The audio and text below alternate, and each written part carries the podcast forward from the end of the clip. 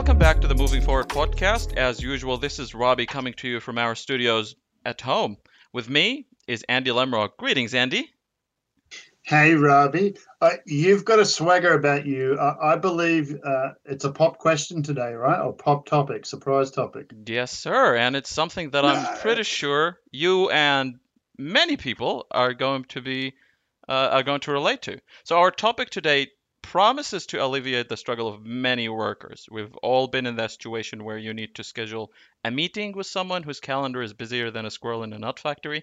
Um, even worse, have you ever been in a meeting where you need to run the meeting, take notes, label the notes as action items, ideas, or just information, and make sure everybody stays engaged? Well, a new video conferencing platform utilizing AI is aiming at solving that problem, and it's called Headroom. So Okay. Headroom claims to be able to transcribe the meeting. Other other services already provide that, but uh, Mhm. do it as it's running, then synthesize the concepts from the transcript, identify key topics, dates, ideas, and action items, and finally spit out a record that could be searched at a later time. It would even try to measure how much each participant was paying attention and keep a running tally of how many words each person had said. Not that we really needed that last one. We all know those people. Um, more features of headrooms that uh, target what we took for granted in our in-person meetings, but lost in our virtual meetings, is emotion recognition. In person, you might nod your head or give some ver- verbal cues to let the other person know you're enjoying what they're saying. Headroom aims at bringing that to virtual meetings um, and doing that through emojis that the speaker can see. So it will take the temperature of the room periodically, gauge how much attention participants are paying to who's who's ever speaking. Those metrics are displayed in a window on screen, designed mostly to give the speaker real-time feedback that can sometimes times disappear in the virtual context. So you and I have been in a lot of meetings, and we've struggled with this. Um, I, a lot of time, I take my own notes. Um, you have uh, people taking their own notes. Uh, the person that's taking the notes has to run the meeting too, so you'd excuse them if they forget something. But how important do you think this is, and what are some of the features that you think um, could be added to this to make it even more wholesome? Um, as someone that you know you've had uh, runs with these issues um, with your job. Oh, I'm almost speechless. This is pretty cool because um, in 2012 13, hmm I actually was working on a project um, in a speech analytics business hmm uh, where we we spoke about exactly this. Can you imagine? And it was they were all audio conferences and they weren't video, right? Um, well, you know, very few were video, uh, unless you could uh, afford the big, expensive um, video uh, teleconferencing solutions. Yeah. And so we thought, imagine if there was like something that you put on the desk uh, when you had a meeting, and it would analyze all the audio. It would do the sentiment. It would make the minutes. It'd make the notes, etc. And it's interesting. You threw in there something really, really interesting, and that's called emotion. Mhm. And, and emotion is very, very hard to uh, analyze for, and unlike sentiment. So sentiment it can be analyzed based on word sequ- sequencing and uh, natural language processing can really understand that incredibly well.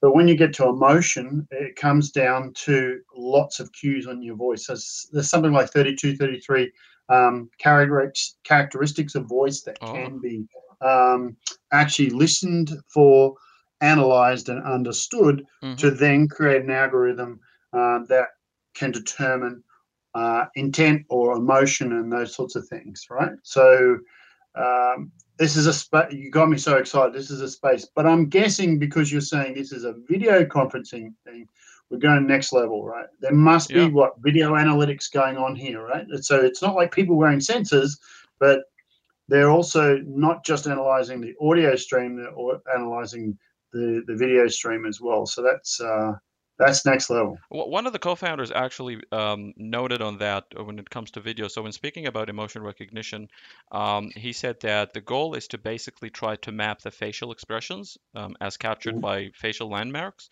So say the rise of the eyebrow, uh, the shape of the mouth, the opening of the pupils.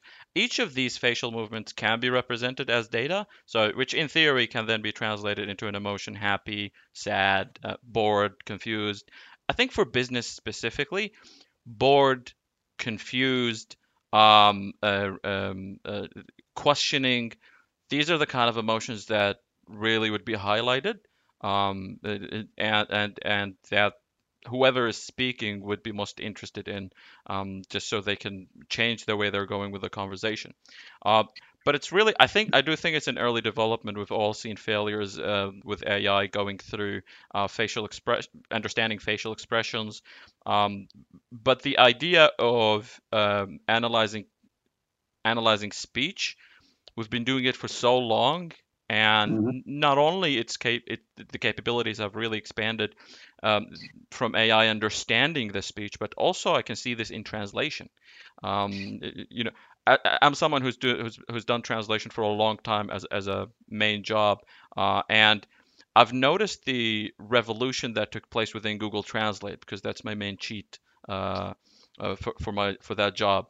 And at, when I started doing the translation job in 20 in 2014, 15, it wasn't really that strong. I would have to put a paragraph in Google Translate and then edit it a lot. Today, minimal editing required from me, even when I'm doing local speech. Uh, and I translate Arabic, even when I'm doing local Syrian dialect or Iraqi dialect, the text that comes back in English is actually what I wanted. So, you know, it's great to see someone working on this. Now, I do have another uh, small um, uh, continuous to uh, this topic, which I think is as important, which is a tool called Clockwise. Um, and it's a tool that is an extension that you can get on your Chrome, and it syncs with someone's Google Calendar. And what it does, it, it analyzes how you're spending your time and how you could do so more optimally. So the software adds protective time blocks based on an individual's stated preferences. It might reserve a chunk of do not disturb time for getting work done in the afternoons. Um, as silly as that sounds, it, it makes a big difference, I think. So, um, by analyzing multiple calendars within the same workforce or team, um, the software can automatically move meetings like a team sync or weekly one on one into time slots that work for everyone. The software also optimizes for creating more uninterrupted blocks of time when workers can uh, get into deep work. Now, talk talk to us a little bit about that, Andy, because I know you that that's a big issue um, with someone as busy as you are is that a lot of time you want to do work, you want to focus on your work, but meetings just keep interrupting that. Yeah, look, cool topics today, Robbie. So thanks. Um, but um, you know, I also think about just quickly on on the headroom mm-hmm. uh, one, just you know, really powerful tool. If you think about, I was in a meeting um, just yesterday, and um, I, it was a long meeting, and, and you always wonder, you know, because you're in so many geographical uh, locations all coming together, you know, that that etiquette of when do you in, uh, you know interrupt because you don't think it's right. You're not there to read the room and mm-hmm. sense the mood of the room anymore, uh, and so it's very hard to uh, to interject um, in, in, a meaningful way or a respectful way. It can you can really dis- disrupt the meeting. So. Mm-hmm uh, I think technology like Headroom might actually help us there, which which is kind of cool. Um, and that you know that's addressing a, a, key challenge we have now. And that's cultural um, but, sensitivity, I, I assume. You... Yeah, absolutely. Mm-hmm. Uh, like definitely. Um, you know, like it's uh, unless you're in in the room together, the lack of presence doesn't uh, help with the fluidity of conversation and the spontaneity of conversation because there's other visual cues going on, right? Yes. Um, uh, so I think that's really cool. They're going down that that path. I, I, that's great because you know meeting over video conference is not going to change. It's only going to escalate uh, and continue to grow. Should I say not escalate, accelerate? Oh, yeah. um, so therefore, then segueing that into clockwise. So true, you know. Like I'm seeing people now, you know, squeeze in the last five minutes or ten minutes that you know use the Google Calendar um, you sit an hour meeting and, and you know, can do it for 50 minutes. So Mhm. it gives you time. I've got people trying to grab that 10 minute block. And, um, and so that, that's a real, real challenge, um, those. But I think what you're saying is, is it actually goes a little bit further and it starts to do behavioral analysis to Mhm. try and schedule your calendar to optimize your productivity, right? So understanding what times a day you work best on certain tasks and things like that. Is that right?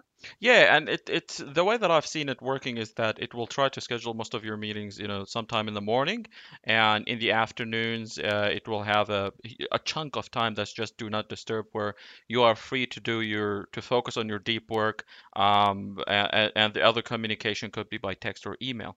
Um, and I can see how helpful that would be in my job, in your job, just being able to focus on deep work and deep learning, because you know, you and I work in, in a place where we need to learn about a new topic every day, um, dive deep in whether it's in manuals or in, in, in documents explaining uh, different products. So that was really the promise of Clockwise, and, and I see it as something that should be in every organization once it's fully optimized. Isn't it amazing? Uh, as we get towards the end of the year, we're still working from home, and all of a sudden, our, our podcast has gone to talking about the pandemic to now uh, realizing technology that's been innovated and come out of the pandemic, even though we're still in it. So, how quick does tech move? Absolutely, and and you know the trend to working at home is is gonna stay. A lot of corporations are gonna are going to just adopt that and accept that. Um, it's you know I, I believe it, it is cheaper, um, not only for the companies but also for the people, um, not to waste time on uh, not to waste time and money on uh, transportation and so on. So um, that's definitely um, a welcome uh, approach for people who can do that. And this does bring us to the end of this episode. You've been listening to the Moving Forward podcast. Bye, everyone. Bye for now. Don't forget to smile.